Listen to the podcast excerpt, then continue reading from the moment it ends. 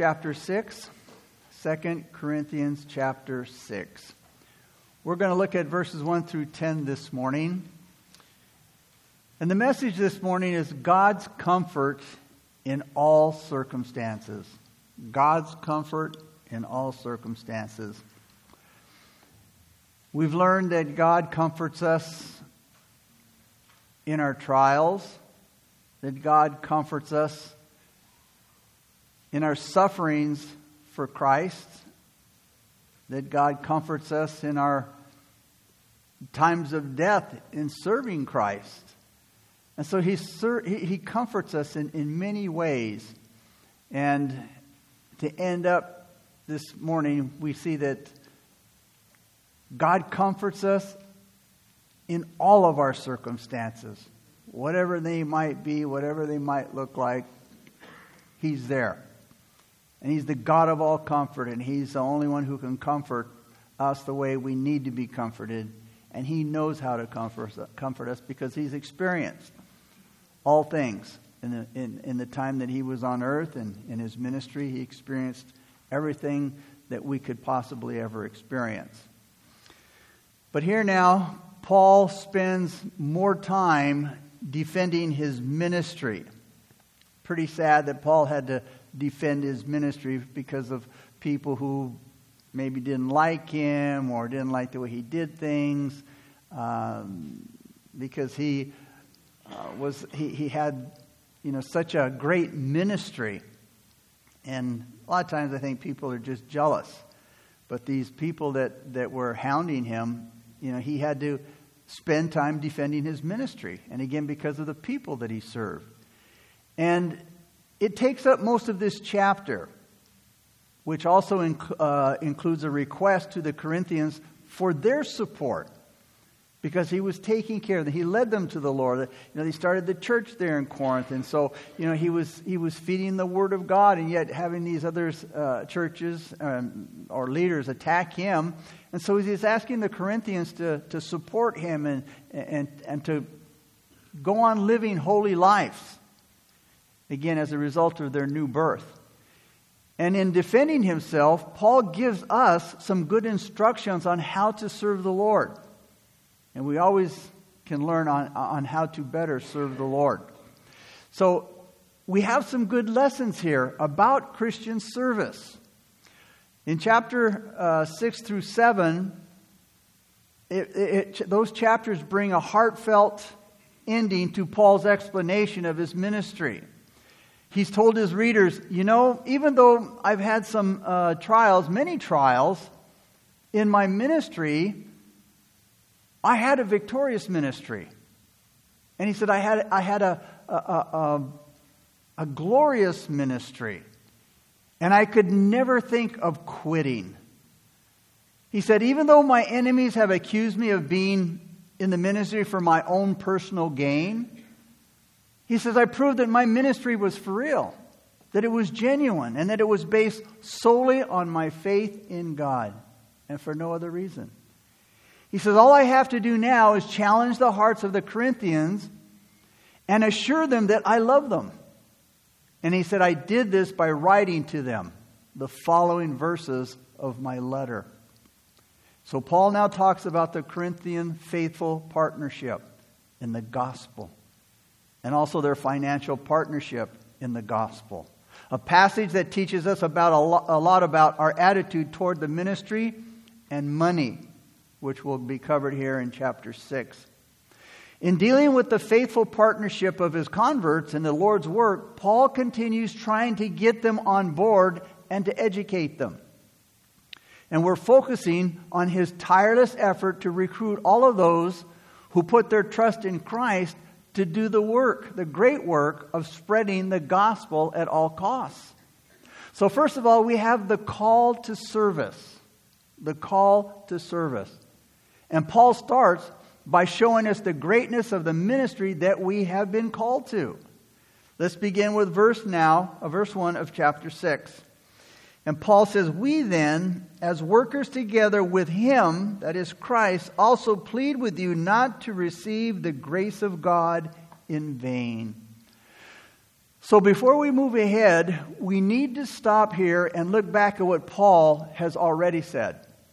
Paul has reminded the Corinthian converts about some of the mysteries and wonders that are waiting for the believer when he dies and when he passes from this life to the next. Paul was not afraid to die. Death wasn't the end of things, it was the door that brought him right into the presence of Christ. And the thought that the Christian will put on the new body, I mean, think of that. And he spoke about that in chapter 5 that we're going to have a new body, and, and, and you know, we're going to just be able to do things we couldn't do here in this body. Our new body is going to be made for the environment uh, that we'll be in in eternity. So, Paul is reminding them about these mysteries and wonders that are waiting for them in the next life. So, the, the thought of this new body that we're going to receive should be enough incentive to live lives acceptable to Jesus in the bodies that we now have. So, in connection to our new bodies, Paul reminded his fellow believers about the judgment seat of Christ. That as believers, we will be at the judgment seat of Christ. Now, that's not a place that we're going to be judged for our sins. All right? Jesus has been judged for our sins. At that judgment seat, we will be, Christ will, will, will be there rewarded for why we did what we did as Christians, our motivation for the things that we did. For example, did I, did I go into ministry so that I could be recognized and, and, and you know, be known by people? Or did I go into ministry because I wanted to further the gospel of Jesus Christ? So, based on our, motivation for the things that we did for being, as being a Christian, we will be uh, rewarded accordingly. And, uh, but we are saved, and, and, nothing will prevent that at the judgment seat. Uh, again, it's just going to be rewards uh, for, uh, again, the, our motivation for what we did, you know, as Christians. So again, that's what Paul is uh, pointing to here. So Again, it should be that new life in the new body, that should be incentive to live lives acceptable to Jesus while we're in these bodies here. And in, connect, in connection to our new bodies, Paul reminded his fellow believers about the, again, the judgment seat of Christ. And the thought of having to give an account of our lives to the Lord Jesus, man, that should even be more incentive to live acceptable lives here for Jesus. Because one day, like I said, we're going to give an account. And it should cause us to be passionate about evangelizing, about sharing the gospel, and about soul winning according to the gifts that God has given us. Knowing, as he said, the terror of the Lord, that should drive us on. Then he told his Christian friends about the moving and motivating force that drove him, which was the love of Christ that pressed on him on all sides that he was surrounded by the love of Christ. It just was all around him. But there was even more. The believer in Christ is in reality a completely new creature, a new creation. The old has passed away and everything has become new. And he lives in a totally new realm, the realm of the Spirit, possessed by the Spirit, and to be possessed and controlled only by the Spirit. So we've been totally enveloped in Christ. Totally enveloped in Christ. Like Paul said in Acts 17 28, in Him, that is in Christ, we live and move and have our being. The brand new world and life that Jesus has opened up to us should outshine whatever this world has to offer. This world pales in comparison to what God's kingdom is. It can't even, it can't even come close to the kingdom of God. And there's still more. God Himself in Christ was busy making reconciliation possible for a world that was at war with Him. Man is, at, is in, at enmity with God. And, and again, Christ was busy reconciling uh, uh, the world that was at war with Him through the cross of Calvary. That's the great turning point of the world. Calvary. It shows us how far the world's hatred will go. When you look at the cross, that is a picture of how far this world will go in hating Christ. It shows you man at his worst at the cross. But it shows God's best on the cross. How far God will go to show you his love. The world showed man's worst at the cross. Jesus showed his best on the cross. So it's no wonder that Paul himself is an ambassador for Jesus Christ. It's no wonder that Paul tells his converts that they've been made ambassadors too. And at last, in 2 Corinthians 5:21, Paul says, "He made him who knew no sin to be a sin for us, that we might become the righteousness of God in him." So this is the road that Paul had been following to get to the conclusion that we are now workers together with Jesus. And he warns the weak believers not to receive the grace of God in vain here in verse 1. In other words, this means to be real. It means to be genuine in coming to Christ. Not to receive the grace of God in vain. Don't be empty. Don't be vain. That is, in professing Jesus Christ, which would just make you another Judas Iscariot who faked his interest in Christ and was eternally lost. There's no value, none whatsoever, in a phony profession of faith. The thing that Paul's afraid of is this that they won't follow God, uh, his salvation in Christ, to really produce the required fruit of a holy life, a holy walk. A life that properly answers to the death of Christ and that can face the judgment seat without being ashamed. That's why he's saying, don't receive the grace of God in vain. He wants them to walk a holy life, a life of Christ. He wants them to be at the judgment seat of Christ without shame, rather than losing rewards, gaining rewards. The new relationship with God brought into being by Christ doesn't automatically sustain himself. In other words, when we get saved, that doesn't mean, we, okay, I'm saved and now I just go about my business like I, I was doing before I got saved.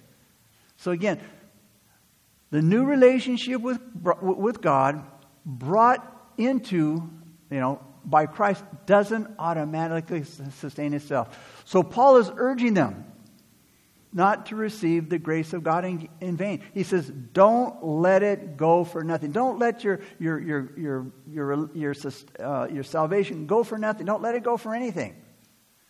Paul said in Philippians 2:13, "Work out your own salvation with fear and trembling, for it is God who works in you both to will and to do for his good pleasure." Notice, we have a part in this salvation. We have a part that, that, that, that we are to keep up in this salvation. God, that, that scripture in Philippians, it shows that God is at work in us. That's His part.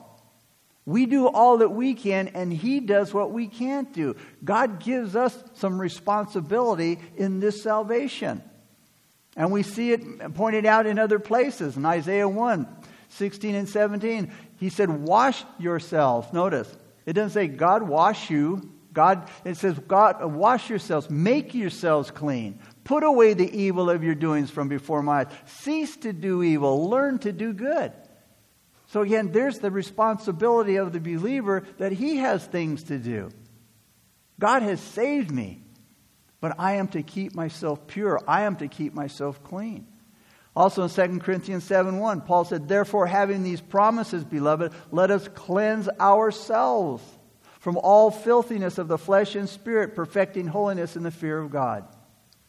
Warren Wiersbe says, I'm not working for salvation, I'm working from salvation because I'm saved. So again, this working in our salvation, this washing ourselves, cleansing ourselves, keeping ourselves pure, that isn't what saves us. We're doing that because we are saved. Justification and holiness cannot be separated. You know, a man can't be reconciled with God and live in sin. And there are those who think, well, you know, Jesus died for all my sin, so if I live in it, it's taken care of. No, that's not what it means. We are to be forgiven of our sin, and we are to forsake our sin and not live in sin any longer. Forsaking sin is involved in receiving Christ. A.W. Tozer said, A whole generation of Christians has come up believing that it's possible to accept Jesus Christ without forsaking the world. And we need to remember, and the Bible tells the world is not your friend. We are living in enemy territory. This is the devil's playground. That's why the Bible says the world is not your friend.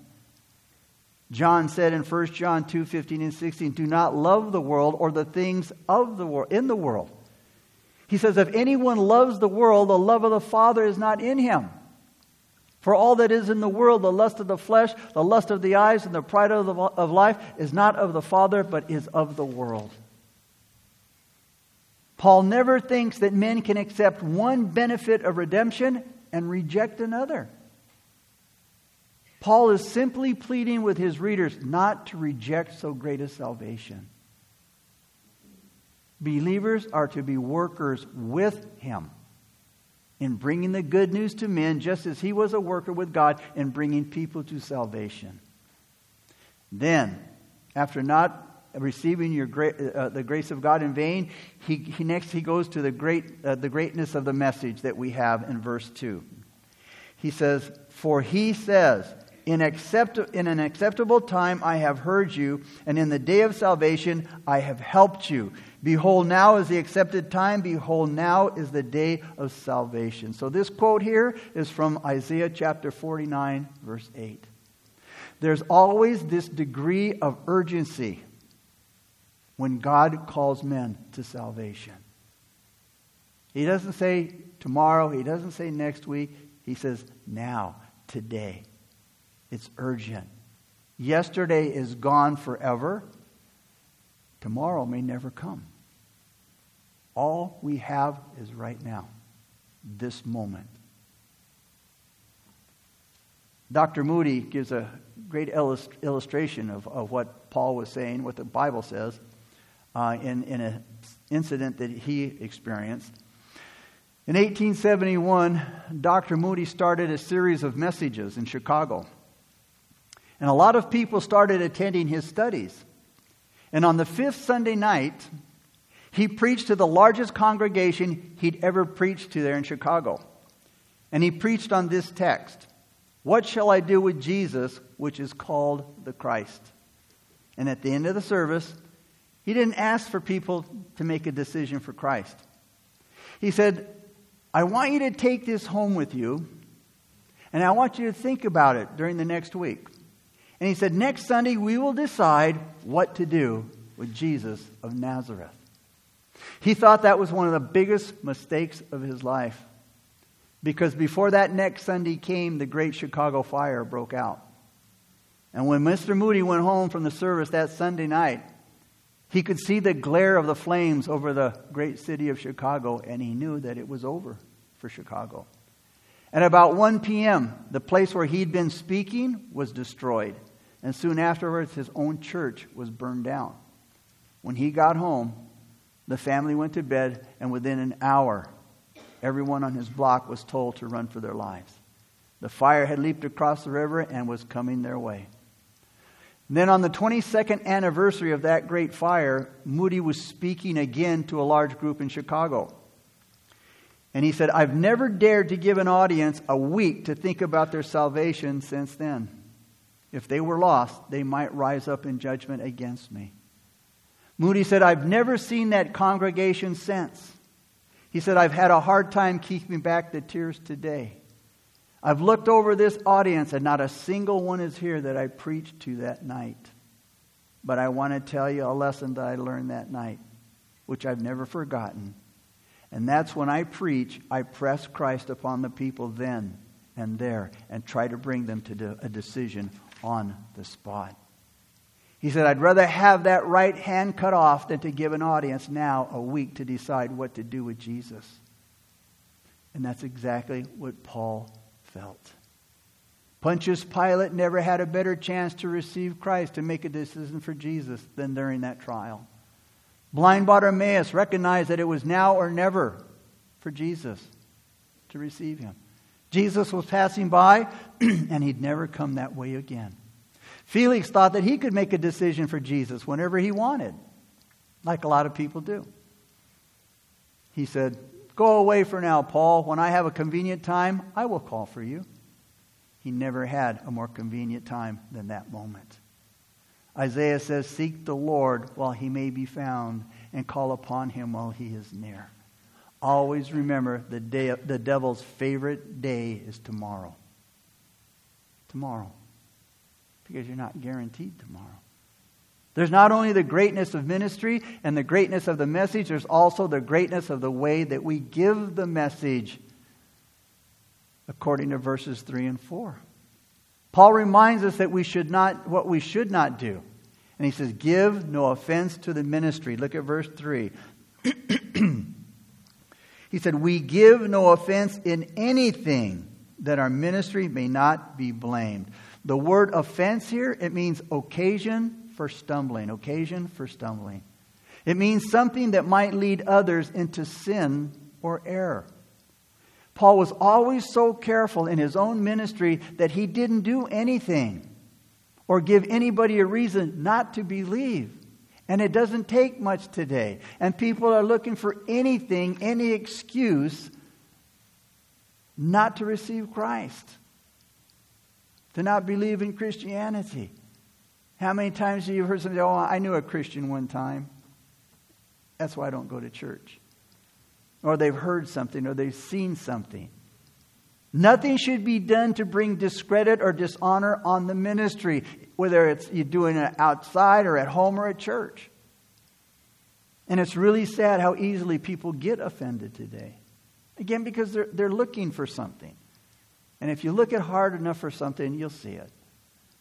They're often so petty that it's laughable. Sorry, the, the sad thing is it's not funny. And especially when they use it as an excuse for rejecting Jesus Christ. And sometimes people are offended at something that the preacher said. You know, it, it can be, you know, we can be talking about the rapture. And, and well, because, you know, some people believe it's a, a pre, pre-trib rapture, a mid-trib, and a post-trib. Well, that is not an essential of the faith. That isn't something that, that, that we must depend upon for salvation. It's something we'll all find out when it happens. Then we'll see who is right. And then it won't matter. But we make such a big deal out of little things. One saved, always saved. Another thing that's not essential for the faith. You know, we'll, we'll, we'll teach it and, and, why we believe it, and, and, you know, and then it's up to you to make up your own mind. But again, it's not an essential of the faith. The gifts of the Spirit. Some people are there for today. Some people say they're of the devil, which to me borderlines blasphemy when you're talking about the Holy Spirit. And some people say, hey, if you don't use the King James Bible, man, you're, oh, you're not using the true Word of God. And they'll get hung up on these things and they'll split up and, and you know, and, and it's sad. But again, so again, we, you know, these things are not, again, essentials of the faith. But again, people will get stuck, up, stuck on them and, and, and just, just create their own you know, thoughts and ideas on them, and it's sad. Paul reminds us of what we should say. Look at the first part of verse 4. But in all things, know that we commend ourselves as ministers of God. And the idea is that Paul wanted to show and verify his genuineness as God's ambassador.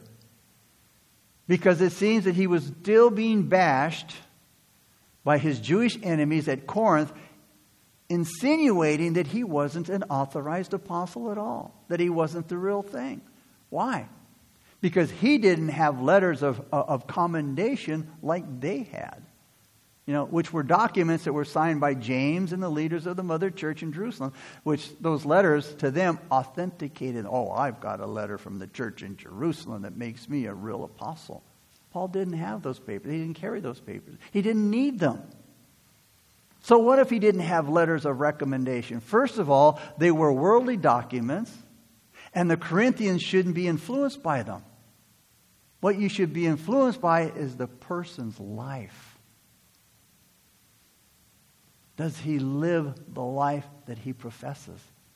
Paul didn't need any man's references or endorsements. Your life should be your endorsement. It should say it all. Paul had been called to the ministry by the Lord Jesus Christ, not sent there or not called by men or some committee. He was personally called by the Lord Jesus Christ. He had the highest and better credentials. Paul had the signs of an apostle. And to back him up were the sufferings that he endured for the cause of Christ. Paul had his credentials written in his own blood and body.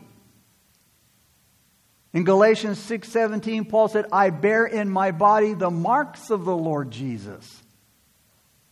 How many of them who were harassing Paul because he didn't have letter of recommendation. How many of them could say, I bear in my body the marks of the Lord Jesus Christ? All Paul had to do was lift up his shirt and say, Look at my back. He had the scars of the beatings and the lashings that he experienced in preaching the gospel of Jesus Christ and living for Christ.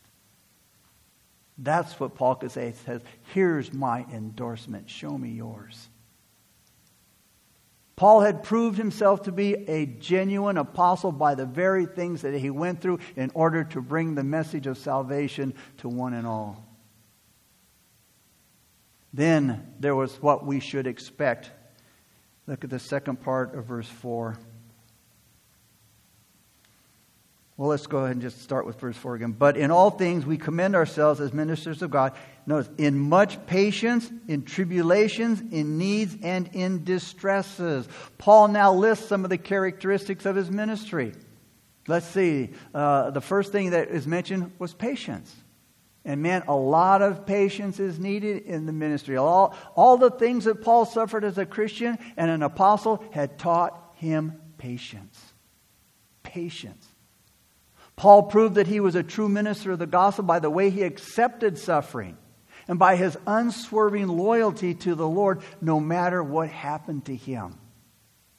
And then he goes on next, he says there was tribulations after the patience.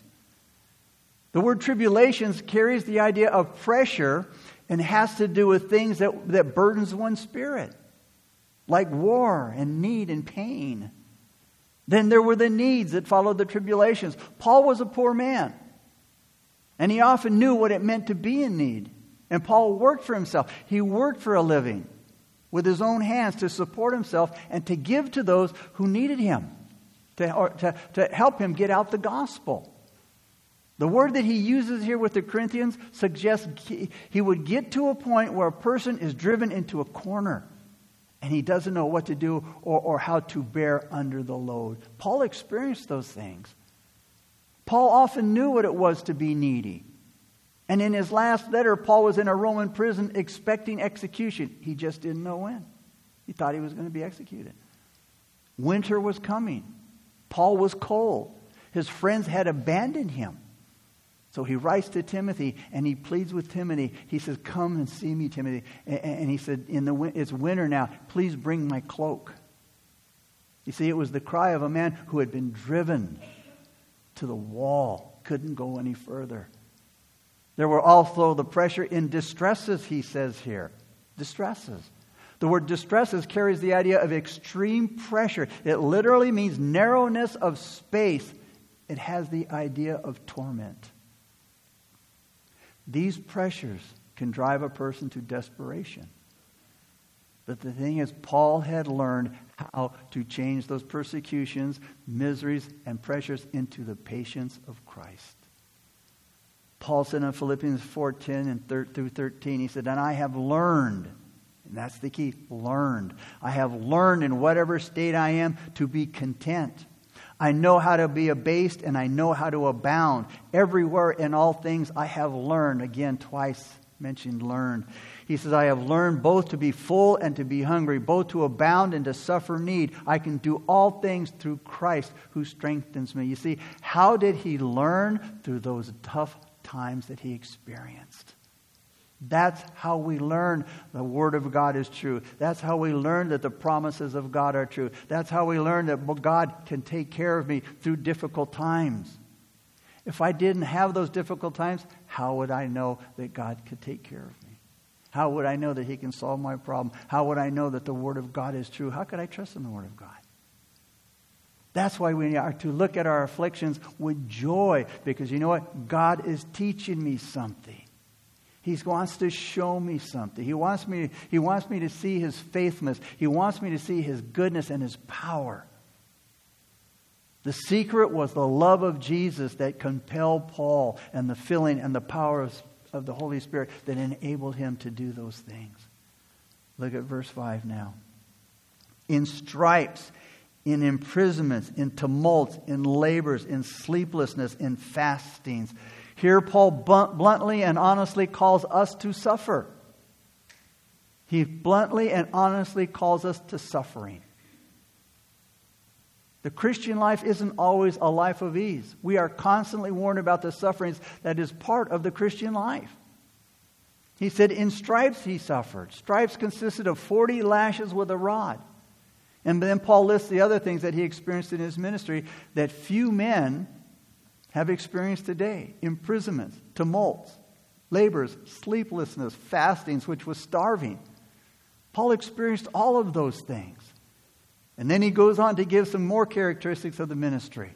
The way that we should face suffering in verses 6 through 7. Let's read 6 through 7 now. He says, by purity, by knowledge, by long suffering, by kindness, by the Holy Spirit, by sincere love, by the word of truth, by the power of God, by the armor of righteousness, and on the right hand and on the left.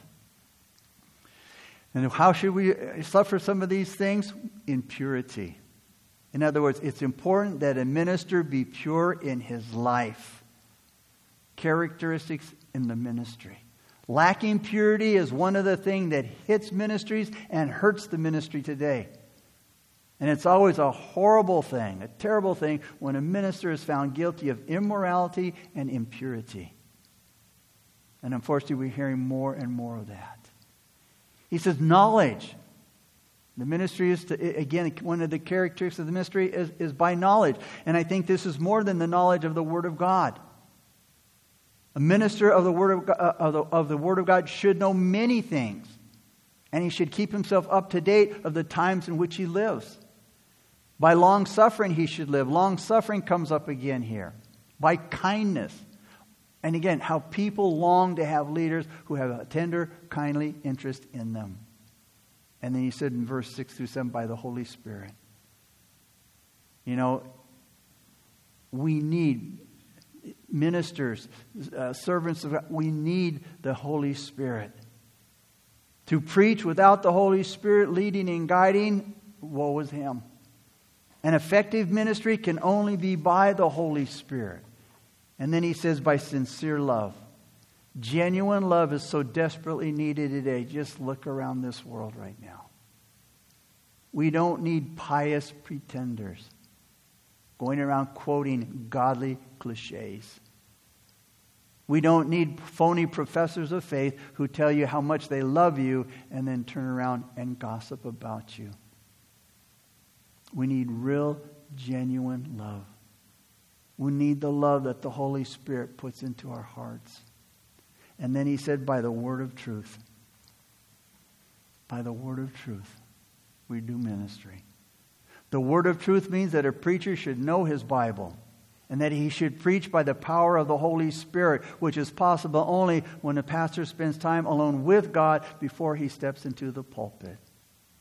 And then he said, by the armor of righteousness on the right hand and on the left. This means right living in all areas. Right living in all areas. Now, Paul tells us how to fight suffering. Notice verses 8 through 10 now verses 8 through 10. By honor and dishonor, by evil report and good report, as deceivers and yet true, as unknown and yet well known, as dying and behold we live, as chastened and yet not killed, as sorrowful yet always rejoicing, as poor yet making many rich, as having nothing and yet possessing all things. So Paul listed a series of uh, contradictions here because he knew that not everybody really understood him and his ministry. His enemies talked bad about him. They said he was dishonorable, and he was a liar. But God gave a good report of Paul as a man who God honored and who was true. Paul was well known. At the same time, he wasn't known. What, pri- what, what price Paul paid to be a faithful minister? Suffering, just harassment by those who came against him. And yet, how little the Corinthians really appreciated all that Paul did for them. They brought him sorrow, and yet he was always rejoicing in Jesus Christ. Paul became poor that he might become rich, that they might become rich. The word poor means the complete destitution of a beggar. Was Paul wrong to ask for their appreciation? No, he was, it wasn't. Churches are likely to take for granted the sacrificial ministry of their leaders, their missionaries, their servants, their faithful church officers. Paul wasn't, Paul wasn't asking to be praised. He wasn't, asked to be, he wasn't asking them to pat him on the back. Just to, to, again to show care and, and, and, again that, that they recognized that, that Paul was, was, was working with them and, to, and was serving them. Paul wasn't asking to be praised, nor should we ask to be praised. But he was reminding his friends in Corinth that his ministry to them, what he had done, had cost him dearly. As a matter of fact, in 1 Thessalonians chapter 5, verses 12 through 13, Paul says, Brothers and sisters, we ask you to show your appreciation for those leaders who work among you and instruct you. We ask you to love them and think very highly of them because of the work they are doing and live in peace with each other. What he's saying is that faithful servants are to be commended. He said highly esteemed, which means appreciated, not praised, just appreciated. When he spoke of Epaphroditus, Paul said in Philippians 2:29, "Receive him therefore in the Lord with all gladness and hold such men in, in esteem." So in all of his personal testimony, Paul was disproving the hateful and lying accusations that these Judaizers were making against him. You know how much they had suffered for the people at Corinth. What price did they pay for their ministry? Well, like most cultists today, these false teachers stole another man's converts. That's what these men were doing, who would go and, and come against Paul and were has, harassing him and, and say, well, he doesn't have the recommendations, the commendations that we have. He doesn't have permission from their, uh, the mother church. And, and that's why they were, saying, you know, you guys follow us. Paul, Paul's, Paul's nobody. They, see, they didn't seek to win the lost. They went out there telling people, hey, you know, come on, you guys. Paul, he, he, he's, he's just, he's not for real. They just went and were, were building on another man's foundation. And I remember in the early days of Calvary Chapel, West Covina, you know, great work, a great work of God was being was was working there, and, and, and, you know the parking lot, you know, was filled with cars. And we used to have to park down the street, down the block, a couple blocks, and and, and walk over there, and, and it would be crowded, and you'd have to stand up in the back, and, and and people recognized the work that was going on there. And then one day the ushers caught some some other church planting their church flyers on the windshield of, of the cars there at Calvary Chapel trying to get other people to go to their church, building upon another man's foundation. That's not the way God works. And, and then other churches building churches next to a big church because they figure, well, we'll get some of those people to come over. Hey, like Pastor Chuck us, hey, go far away. Go far away. Don't build upon another man's foundation. Let it be a work of God, a move of God. And so that's what we see these guys doing here with Paul. Oh, he's, no, he's not for real. He doesn't have the commendations from the mother church. And, and so follow us. And again, so Paul was, was trying to show the Corinthians again what he had gone through in building that church and, and feeding the sheep and taking care of these and protecting them from these kind of uh, phony leaders. And just trying to get them to appreciate what was done for them. It's well been said if you want to find gratitude, look in the dictionary. Are we showing gratitude to those who have ministered to us? Those that, that serve us. And they're not looking for it, but again, they're doing it because they love the Lord and they love the sheep. Father, we thank you so much for your wonderful word, God. we thank you so much that, Father, we have